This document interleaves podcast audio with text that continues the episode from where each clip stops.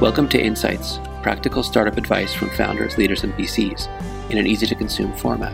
This podcast is created by Angular Ventures, a full stack, pre A VC firm that backs early stage enterprise and deep tech companies from Europe or Israel that are targeting global category leadership, an emphasis on the US market from day one. These podcasts are taped virtually with a live audience. To join an upcoming session or learn more about the firm and how we operate, find us at angularventures.com. Hi, everyone. Welcome to Angular Insights. This is our seventh session, and we are very lucky today to have Francesca Danzi talking about the future of retail. Thanks, Anne, and uh, thanks, Francesca. We're super excited to have you. One of the things that that we look for in companies is domain expertise. And uh, Francesca is nothing if not a, a, picture of domain expertise. I first met her in London. I was trying to get some advice on some retail oriented startups that I was working with. She blew me away with her insights then, and I've kept in touch with her. She moved to New York. We continue to look at a lot of companies that are that are oriented towards the retail space and, and the high end retail space. Francesca held senior roles at Chanel, at Burberry, where she was part of that company's famed digital transformation and at Tory Burch. She's a customer strategist and a digital transformation strategist, a tremendous amount of, of insight and experience in helping very large brands and very large retailers think through the implications of digital technologies for their businesses. We're thrilled to have her here. As always, she's going to give us a, a brief talk and then we'll start a conversation. Absolutely. So, good morning, everyone. So, I'm really, really happy to share some of my thoughts around retail. There's a lot of hype uh, these days. It's one of the sectors that's been mostly challenged by the pandemic. And, in all honesty, as we were talking with Gil before earlier, it was already challenged. So, let's let's dive into it. I have five key thoughts on this, the future of retail. The first one is that shopping is digital. We have to shift our mindsets as retailers, as brands. It is not anymore about having e-commerce supporting and complementing the physical store sales is the other way around and we'll dive back uh, into that. The future of digital shopping is weirdly human. There's a lot of technology. Technology is fundamental to the to the progress of retail, to evolution of retail, but the human element keeps going into it, and humanization of technology is a key theme. Every piece of branded media is a store everything is a store. An image is shoppable, and Instagram is shoppable, and every piece of branded media needs to be treated as a store. So we have a huge uh, proliferations of shopping channels. And that will only grow. Physical stores, do they still have a, a place in this world? Will they still have a place in the future?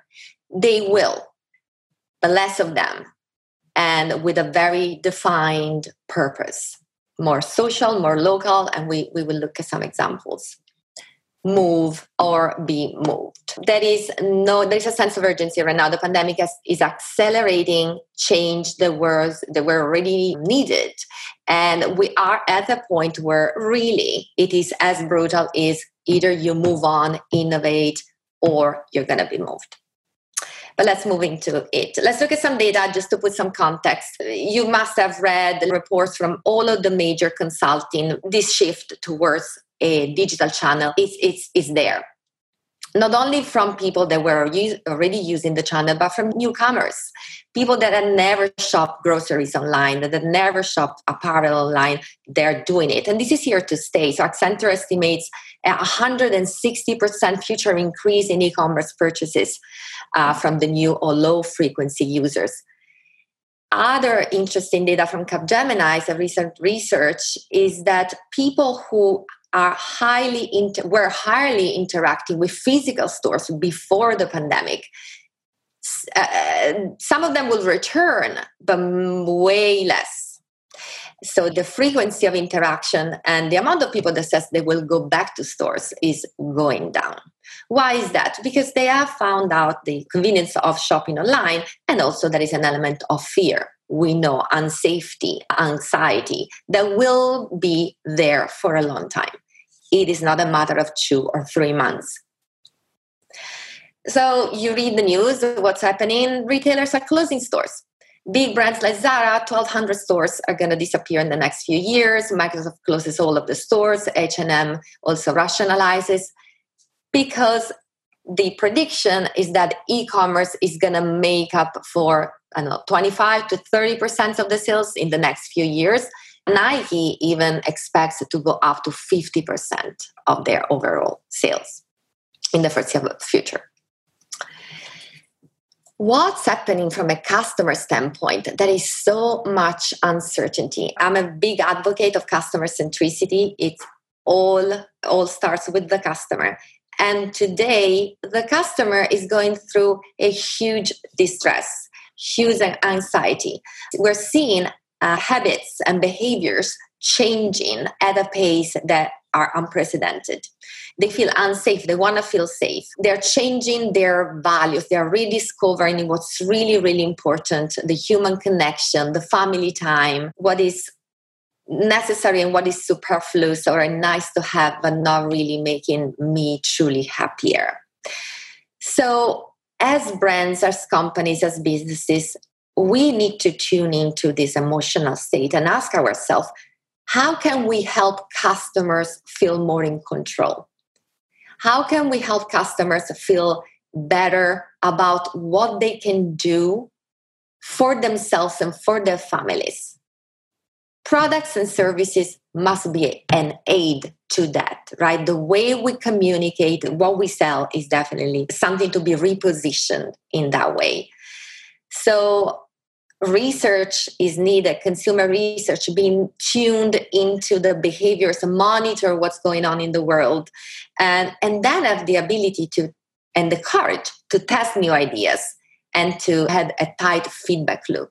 And testing new ideas in this environment, it can be scrappy. It can be because the customer, if they feel that it comes from a place of authenticity, they're going to forgive a bit of fuzziness or imperfection, but it has to be something that they perceive a value that is linked to the new values that are emerging. Challenges from a retail perspective are huge. How do we make the customer feel safe again? How do we reestablish trust? Stores are trying to put in place all safety measures. Low touch environments will become the norm. And so here, all of that touchless payment touchless screens. How do we make the environment a place where I can feel safe and I, I, need to touch the minimum possible surfaces. That's not just that, it's that there's not going to be much traffic in the stores.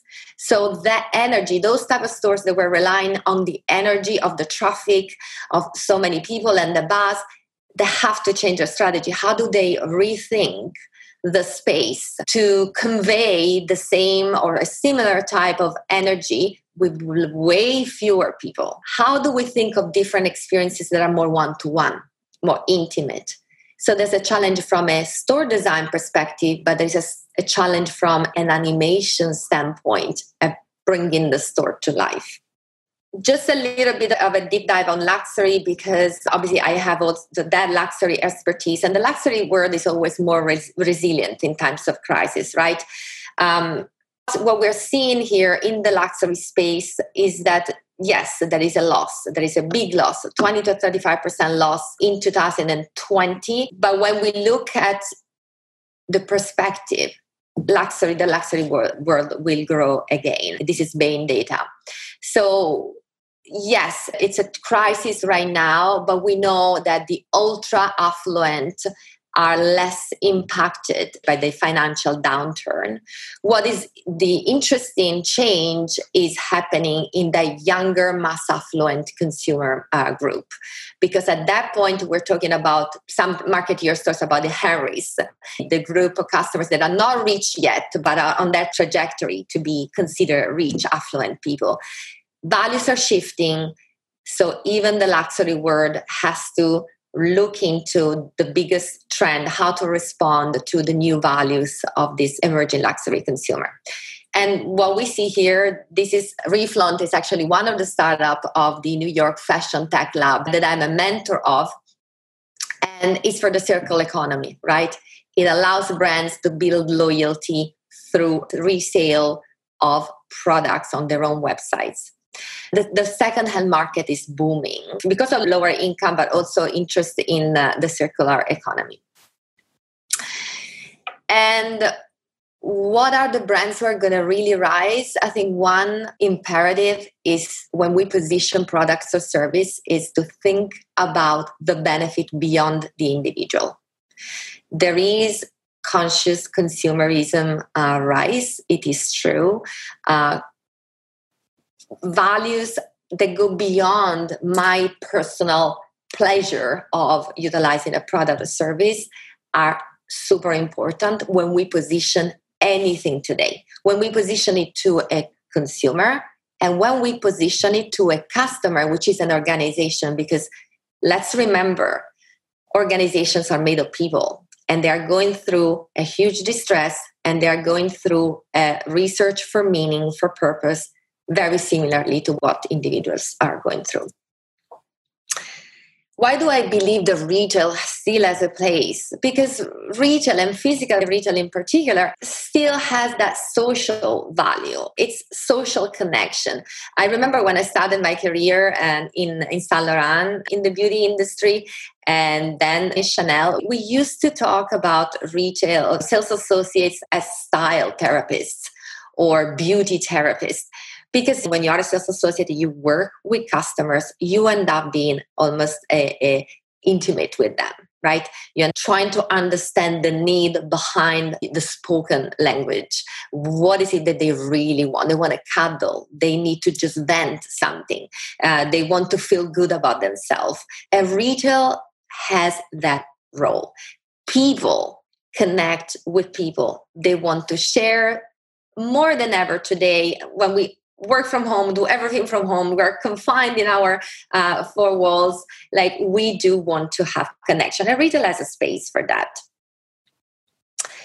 And that's why we talk about retail therapy, right? I mean, it's yes, it's a facetious type of uh, connotation. It's like a bit uh, funny to talk about retail therapy. It's not really a therapy, but when we look at what are the benefits associated with retail therapy. We, we talk about escape, entertainment, rejuvenation, and it definitely can also offer an opportunity to boost creativity, to relax, and to facilitate social connection, as we said.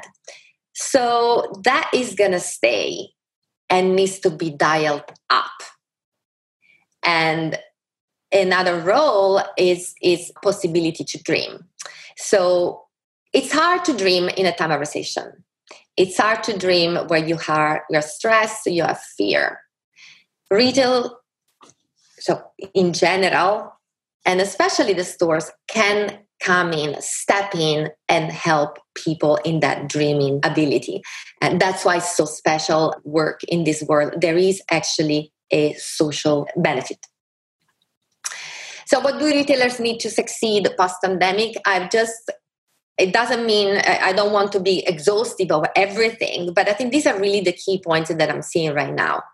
The first key element is to improve listening and analytic capabilities. We are seeing the hunger for that to make sense of what's going on.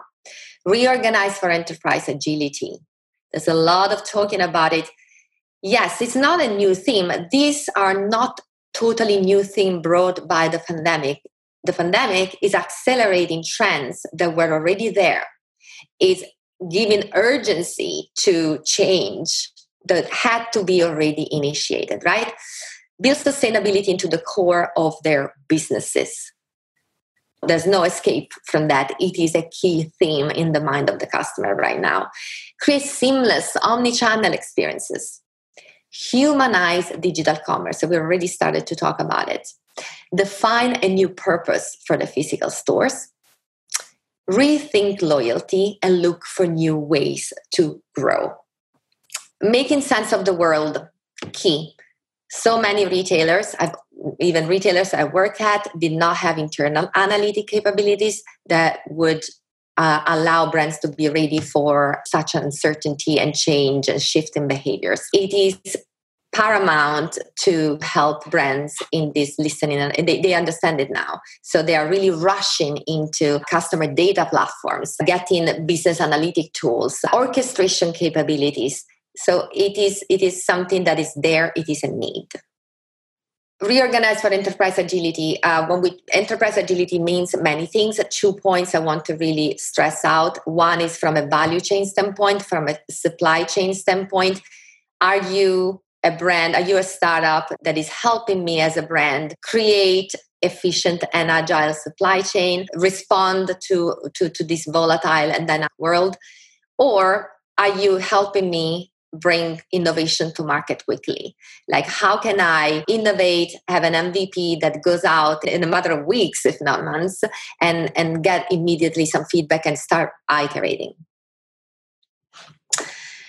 Build sustainability into the core of the business. How do we re-engineer the business for sustainability and for doing good? So some brands have an advantage. They were born with sustainability in mind. I have some example here. Rothy's, Pangaia. It's super interesting to see transparency, how much they are communicating openly and educating the customer. Other brands have gone into it and I have here examples of Farfetch or Burberry. They really have made sustainability a key purpose. And consumers are, are looking into that and they are they're starting to really uh, reward that. And from an investment standpoint, these companies, their shares are also gaining values or maybe not particularly from these brands because there are so many other reasons why shares can go up and down, but definitely there is value in there.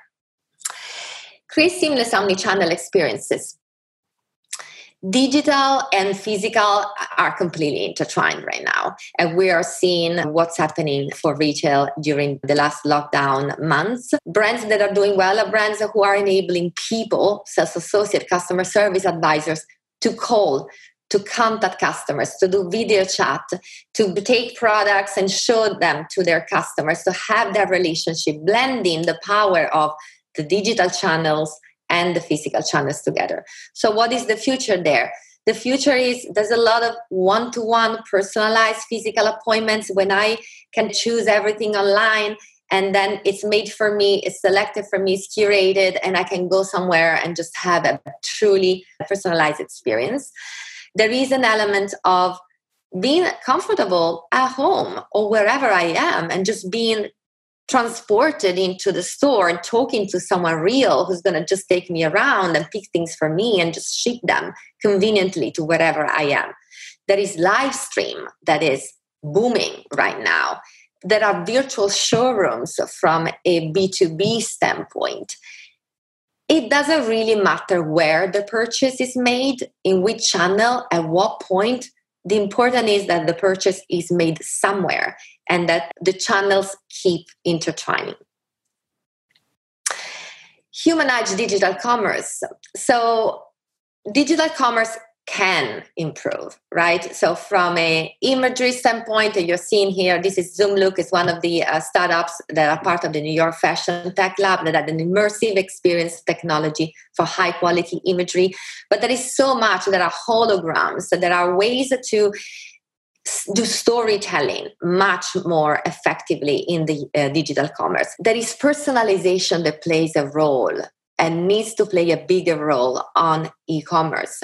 Definitely understanding that purchase intent, going beyond people who bought this also bought that is something that is not really true excellence yet and, and something that can really, really make a difference from an e-commerce standpoint.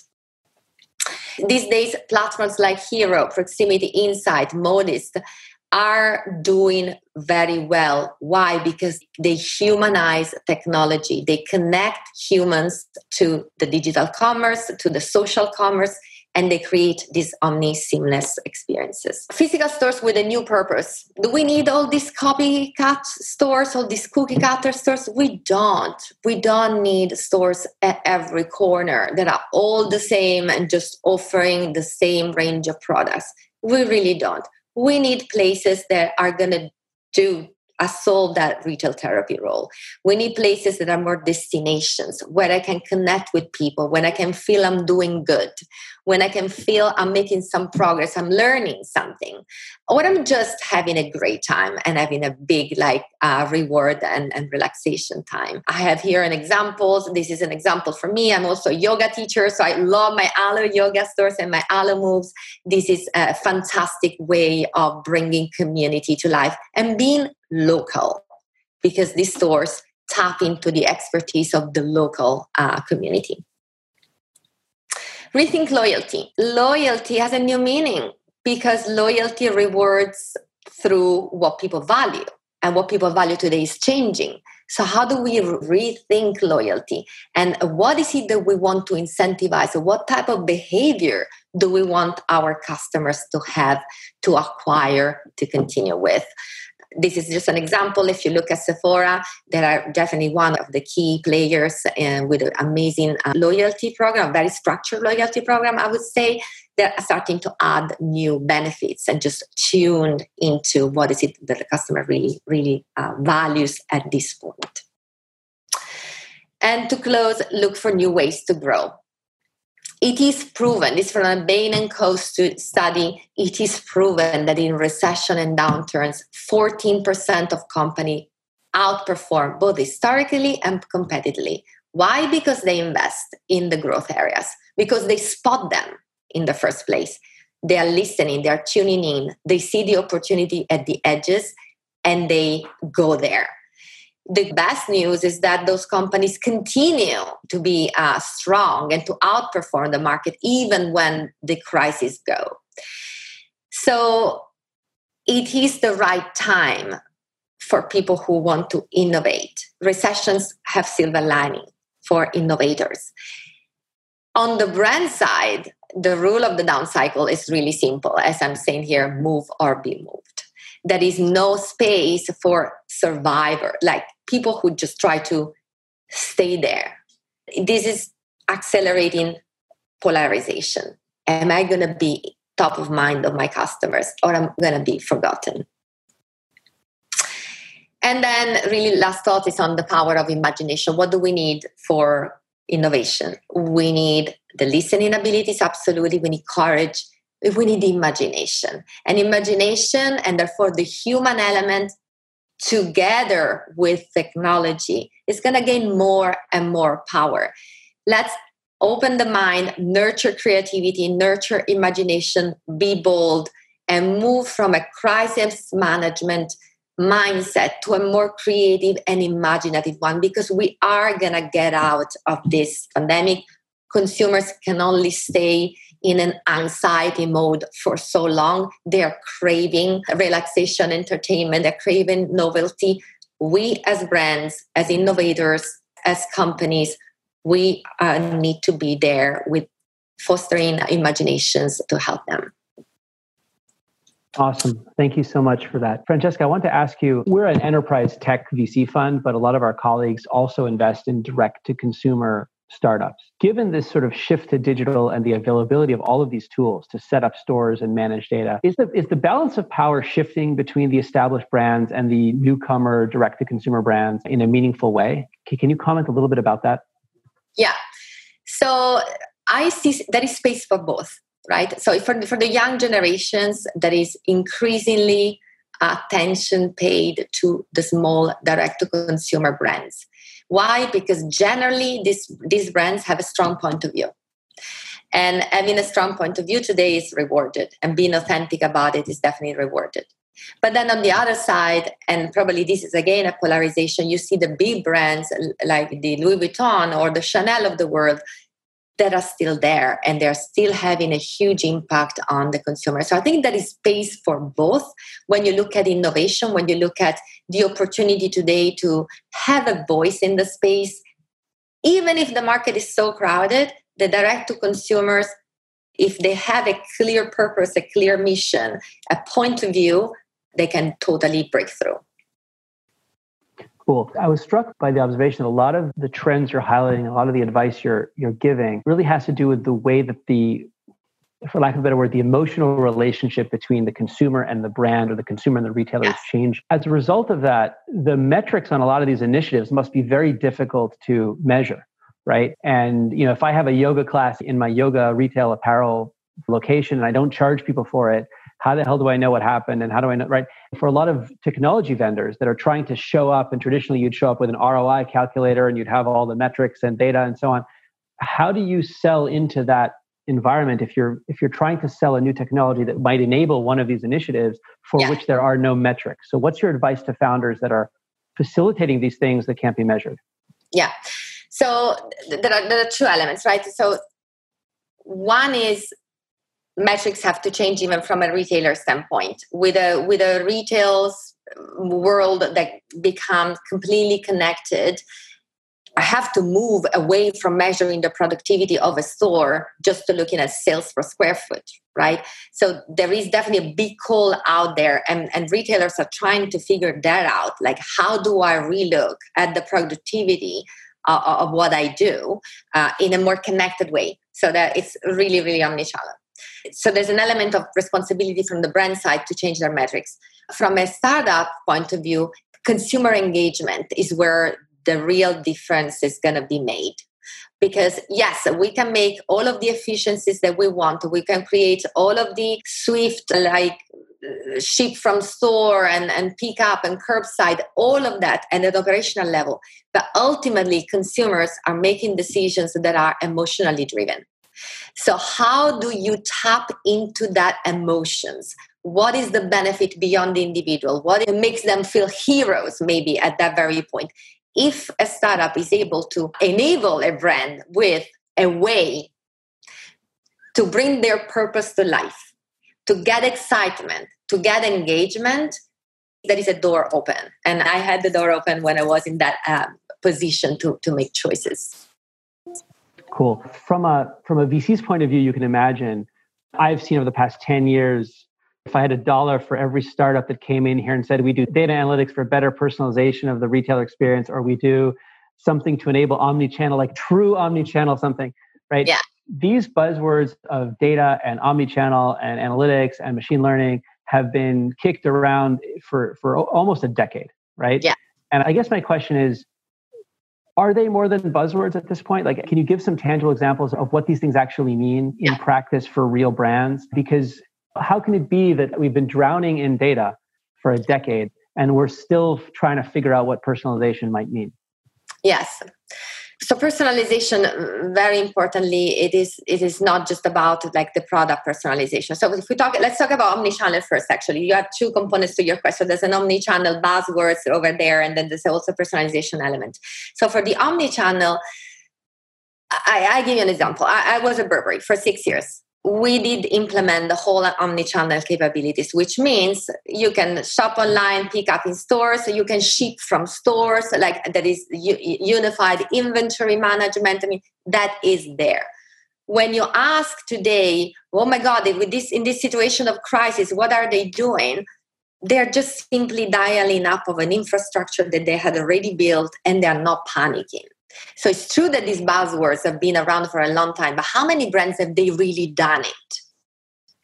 N- not many brands, and not many brands in a successful way because it, it requires huge interfunctional collaboration, huge partnership with external vendors, and that vision to say, I've been and I've seen with my own eyes omni-channel projects being postponed because they don't deliver immediate revenue right? So having that vision and and executing on it it is not really to be given for granted. I i, I would argue that there are so many brands who have actually done it fully. It's still valuable it is important. It's not even it's not a differentiator though. It's not. That is just hygiene today in the eyes of the customer. Personalization on the other side what i'm passionate really about is the service personalization and and the product offering, person, the experience personalization. What I was working uh, with is a couple of startups when I was at Tory Burch that are using AI to understand uh, uh, the purchase intent. because I may buy, I may look at a dress for a very different reason than my neighbor, right? Because uh, maybe I need to go to a party, she needs to do a Zoom call, and and what I'm trying to achieve will also bring other needs. What I mean, I want to have with it. What type of dresses I'm looking at, depending on the end use, depending on what is my aim, what I'm trying to achieve emotionally. That is hard to do we, we, did try. We were definitely so at Tory Burch. There were some tests in place. I know of other brands that are testing. It is hard to really predict the purchase intent. It's what artificial intelligence really needs to help with, and a lot more. And it's hard. Why? One element is for some brands, the frequency of purchase is very low.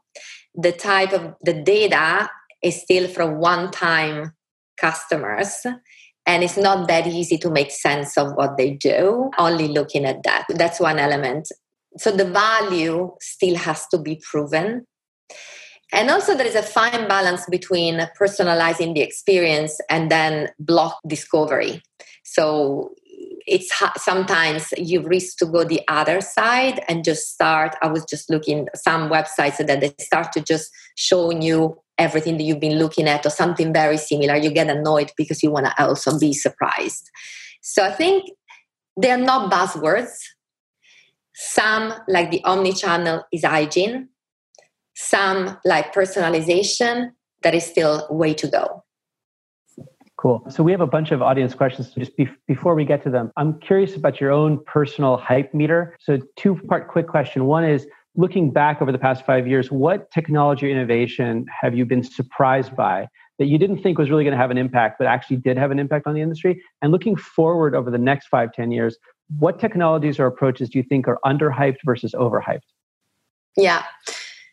So something super simple as video chat and video streaming, and this for retail has been a game changer. Just enabling that video communication between people in the contact center, in the stores, and customers at home, and that has been going on. We used, we used to have it in in some shape or form at Burberry, but we didn't have video. Actually, it was only audio, and now it's just all out there, and it's making the difference. Something that is still uh, difficult to to utilize in a real a game changing way is augmented reality i mean it's moving ahead there are definitely virtual reality augmented reality we sp- we've been speaking about them for many for many many years it is still that something that is very gimmicky and very playful. So there's an element of value into it and there's a value into testing again. But I, I would have thought that it would have you know taken off a little earlier and, and made some more impact than what it has uh, so far Wonderful. Thank you so much, Francesca. Now we're going to go ahead and turn over to the audience for questions. First up, we'll be joined by Barry Wan from, from London. Uh, hi, thanks, Anne. Hey, Francesca. Thank you for your insightful presentation there. I'd love to understand your views on how you see innovation in the post purchase experience developing. I'm interested in digital, but particularly how we can combine physical. In uh, sorry, I, did I understand well? In post purchase experience? Yes. Right.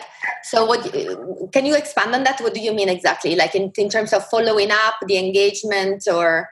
Yeah, absolutely. I suppose understanding how we can increase users experience of you know purchasing a product how they feel about it afterwards i know through email and other methods digitally its retention can be measured quite well but yeah particularly yeah.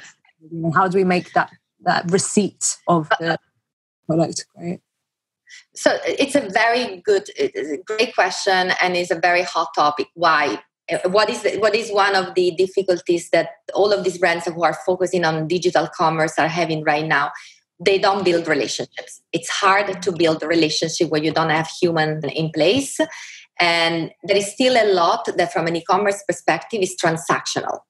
It's purely a transaction and it doesn't really get into building that relationship. So hard to have repeat purchases. The post purchase experience is a key key key element to open the door for the next one. So the innovation there it's it's very very well needed because at the moment the only thing most brands do is to just thank you. You've received now your product.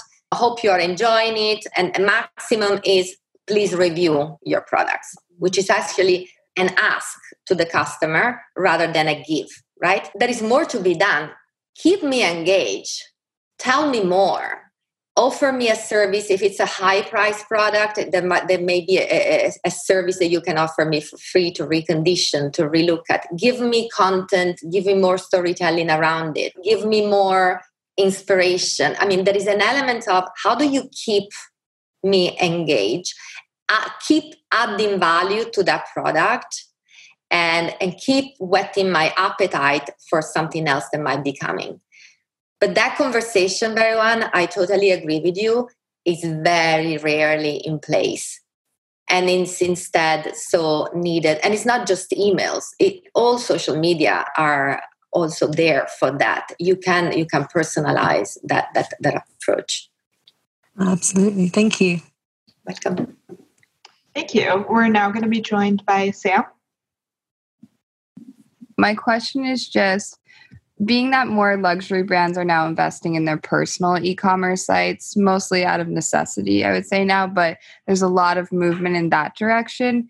Do you actually see a future for multi-brand retail? And if so what purpose do you think that's going to serve? So if you're talking about digital platforms so mm-hmm yes definitely. Uh, there is still a place because what what they can offer to the customer is an experience that goes beyond this, the individual brand. Storytelling that goes that weaves into it multiple brands. And also in that respect we need to look at how these digital marketplaces behave. So mm-hmm. you would have seen the zalando the farfetch the rushing in rushing or you know just accelerating their programs to give the customer a point of view. So I do believe that there is still absolutely a space for, for marketplaces like that digitally with a point of view. There is a resale market is now there too, right? You can also buy pre-owned.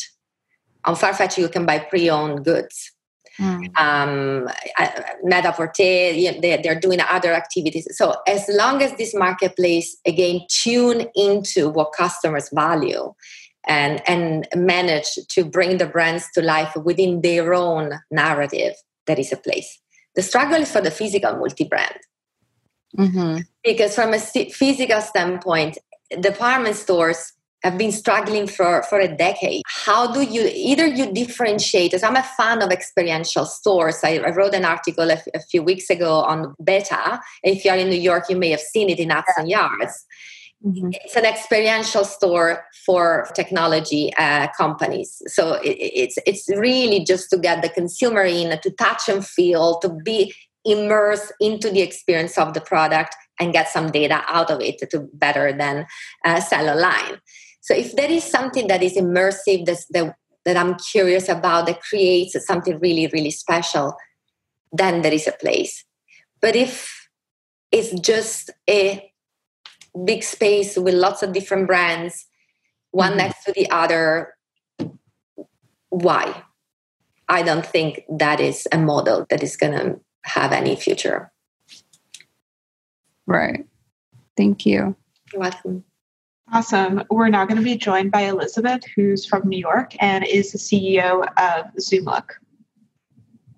Hey, Francesca. Thanks so much for a really nice presentation. You've talked a lot about how to and create a wonderfully engaging experience for customers. And I was wondering if you could just talk a little bit more about the possibility for an easy way of creating online imaging to become more engaging? Well, obviously, you have a startup that is just doing that. So, of course, using some of the products, but there are different products out there. I mean, what is important is to try to not add work to what the brands already do. Brands already have huge photography and video budgets. Um, how can we help with technology to make the best use of what they already have? How can we help in easily providing that content. So we were talking about startups in general with Gil just earlier, and and what is it the advice that I would give to startups to just break through and present and be listened to from companies. Be very clear of what your integration is, how easy and is to really uh, add whatever it's imagery, video, immersive experience possibilities to their website. Website is something that companies are really protective of because they are revenue uh, driving. So, how easy is to implement? What's the timeline? What's the effort required from the organization? Can I test on a couple of pages and, and see what the results is without breaking anything down? So, I think there's a lot out there. There's an opportunity for storytelling. Can I go into the deep weaving of that fabric? Can you let me go in and then at some point open up into the manufacture, into the factory in Italy where that weaving was done? Can I go and see? A little bit like the museum experience. I think there is an opportunity. There's a place for that. There is a love for that. People just spend so much time on their we spend so much time on our mobile phone and that we are curious to see more I think if startups or companies that help brands bring to life easily without adding huge budgets to what they already do have a have a have an open door thank you that's so nice thanks so much francesca Welcome. So, Francesca, you mentioned a phone. So, we actually got a really interesting question from Laurent, who's the CEO of Front Commerce from France. And he was asking, kind of broadly, what is your take on the role of smartphone for retail and how to best optimize it? Yeah, key absolutely key role for smartphones from all point of view from a employee standpoint so from a sales associate standpoint and from a customer standpoint. The mobile phone customers wants to be in, in charge right? And they can be totally in charge with their mobile phones. So for physical retail we're seeing it now even this way to pay directly from your mobile phone to scan and to have more of a storytelling around your scan your barcode or whatever it is and just have more of a storytelling around. Being able from my smartphone to say i want to see this this and that and just connect with a sales associate that is going to put it into your fitting room. These things are valuable. These things are because they're linking the they're linking the digital and the physical the, especially the young generation they live with a phone in their hands we do so millennials and whatever we have that so there's a huge space for that and there's a huge space from a social standpoint to be right there, to be connected. It is not, I don't give the phone to the, the because I fear they're going to spend their time on it. They're not going to be productive. No, that's productive time. Be there where the customer is. Be there, like reorganize your life as a retailer in the way the customers is reorganizing their life. They are organizing their life. So I think smartphones have a huge power and that's it's only going to grow we got a great question from vernon and he was asking what are the top challenges for retailers when it comes to e-commerce so there are different amounts of challenges. So there are definitely challenges from in, from an assortment standpoint and from the depth of the buy. So how do I maximize my assortment? How to make sure that on one side I I portray the brand and so I am an image driver. I'm a dream driver. And on the other side I have that core money makers items that need to keep me going. So finding that balance between the brand image and what then really moves the needle, it's an interesting, it's an interesting challenge. In the US, particularly, the promotional rhythm is hugely challenging.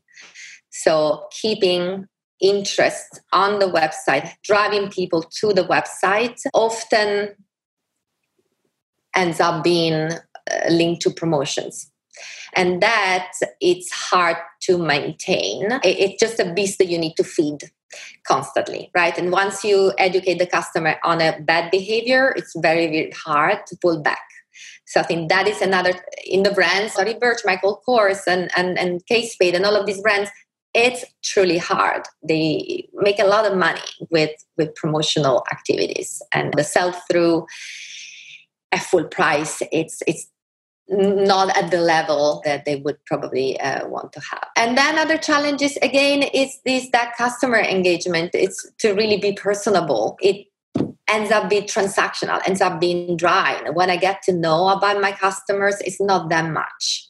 So how do I build something that is returning, like continuous? That how can I get people excited and want to to be loyal to me when I don't have much knowledge and I don't have much way to personally interact. Awesome, thank you. We'll now be joined by Antoine. Francesca, thanks so much for your great presentation. One question your, your approach is, is very customer centric, uh, which yeah. is understandable. And also referring to the question put forward by Gil in terms of metrics, measurement, and how you can improve uh, revenues. I think that next to the customer, there's also an important role for the employee. So, mm-hmm. so how do you measure or improve employee engagement in a shop, basically? Also looking at new yeah. innovative tools that you see around. Yes. So engagement from an employee comes with sense of like first of all share purpose. So mm-hmm. how do I manage how bought in are they into the overall purpose? Do they feel they're doing something good? Mm-hmm. Uh, and again, not just for themselves, but for a bigger cause. The second element of engagement is empowerment and freedom within a framework am I giving them the possibilities? For example, I had a, a, great success in China because we just allowed sales associate in the stores to be curator of their own Instagram channels and do on their own without brand supervision photograph some products and create their own mood boards and in that way they had their own creativity side and their own they put their imagination to work. They felt empowered by the organization to go beyond what just the sales associate role is and they just created a customer base a following um, base that was fantastic.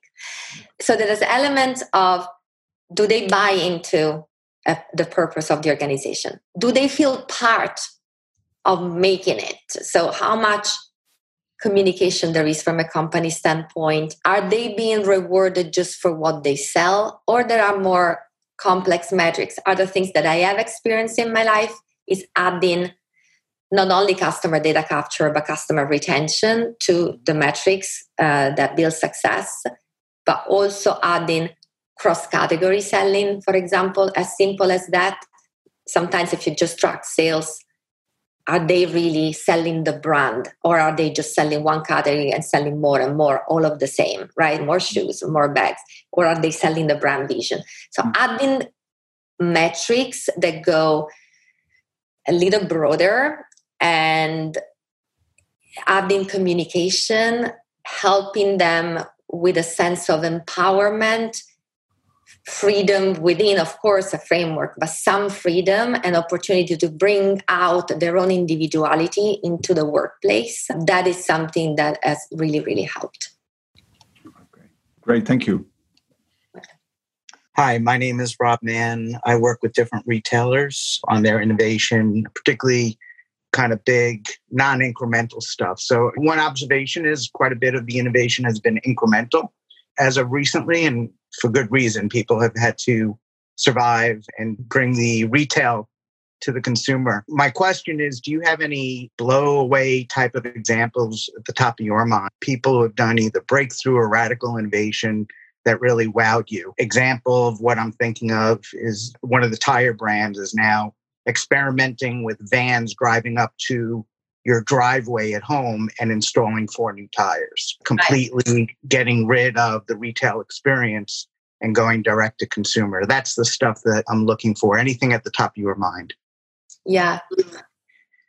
So that that's very interesting. In the uh, fashion space, not particularly. Apart from brands who are native so some I had in mind, so Pangaia or Rothy's, they are completely uh, built on sustainability and, and, experimenting with new fabrics.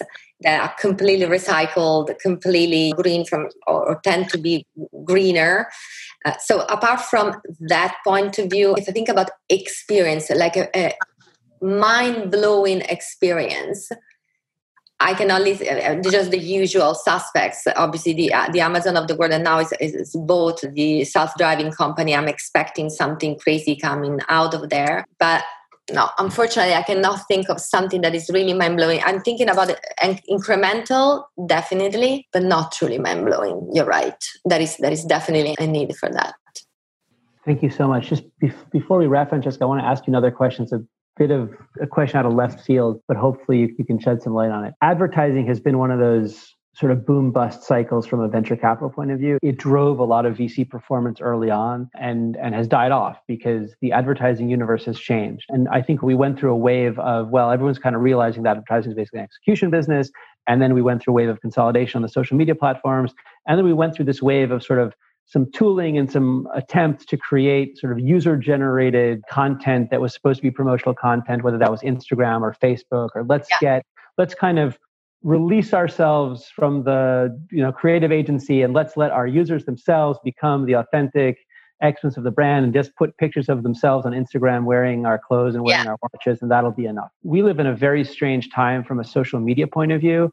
There's a massive backlash against a lot of these platforms. There are some new clubhouse and some other things that seem to be yeah. maybe emerging. What is your perspective from a retailer slash brand point of view on how do you fill the top of the funnel with new consumers over the next five to 10 years? Is it, are people going to go back to mass media buys? Are people going to do other online things? Is it going to be organic? Is it going to be social influencers? How is that going to look over the next five, 10 years? And are there opportunities for technology in that domain?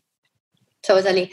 So, yes, despite all of the backlashes that are against some of these big platforms, they're still the one people are on and there are just new ones that are popping up so whether it's tiktok whether there are you know different platforms in different countries that move the needle the future is digital for brand presence and again i think what i said earlier that every piece of branded content is a store that is the reality wherever you post anything anywhere is a purchase is a sales opportunity so I think in the next five to 10 years, we're going to have more of these platforms that are going to be maybe more local with a particular point of view and purpose.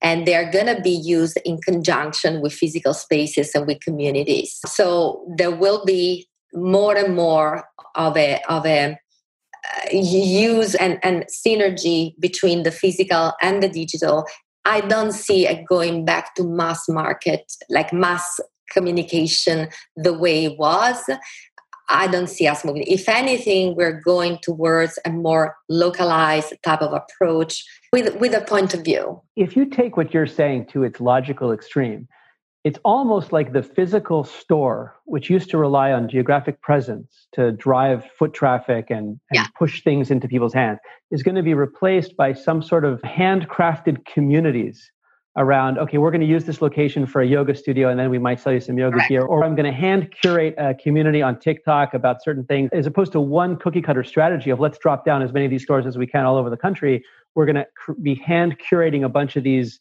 very siloed experiences yeah. And rather than have a store manager, I might have a community manager. Is that where do you think this is going? That's what that's what I see. And for me, it is going to be more of a community manager. It already is. I mean, there are already some stores that are conceiving already their sales associates as more more as um, entertainers or discovery managers or something like that, right? That add a, a, some experiential value to to the store experience. For me, something I'm struggling with and I'm trying to think about right now is the whole concept of driving traffic to stores. How much money and effort is spent by brands to try to drive traffic to stores. Why? Like the store should be a point where people would want to go because there's something happening there. So the effort is I want to communicate what's going on. I'm gonna make it like I'm gonna reach people, like, but has to be a point of attraction. I need to shift the mindset. That store is not there to sell, is there to acquire new customers because it's moving. I like what Doug Stephens says, you know, from Retail Prophet. He says like stores are going to be there more to move the, the hearts and the minds of people with more real life experiences rather than just being this monolithic very strong very in your face type of presences and and all the same so it's not about driving it's about communicating what's great that it's happening there and then the drive traffic is to the brand. Like drive traffic is to the brand in general. Like create that buzz wherever it happens it doesn't really matter Thank you. So it's clear that startups thinking about how to sell into this environment have their work cut out for them, but it's it's, a, it's probably as exciting a decade ahead of us for retail as it's ever been. A lot of things are going to get reimagined. So thank you so much, Francesca, for giving us a little bit of a glimpse into the future of retail. Thank you all for joining us. Uh, our next session a week from today is going to be with Michael Breakstone, who, among many other things, is the co-founder of Chorus AI. He's going to be talking about tips for building an AI-first startup. So we're looking forward to that. Hope many of you will join us. And Francesca, again, thank you so much. Thank you, everyone.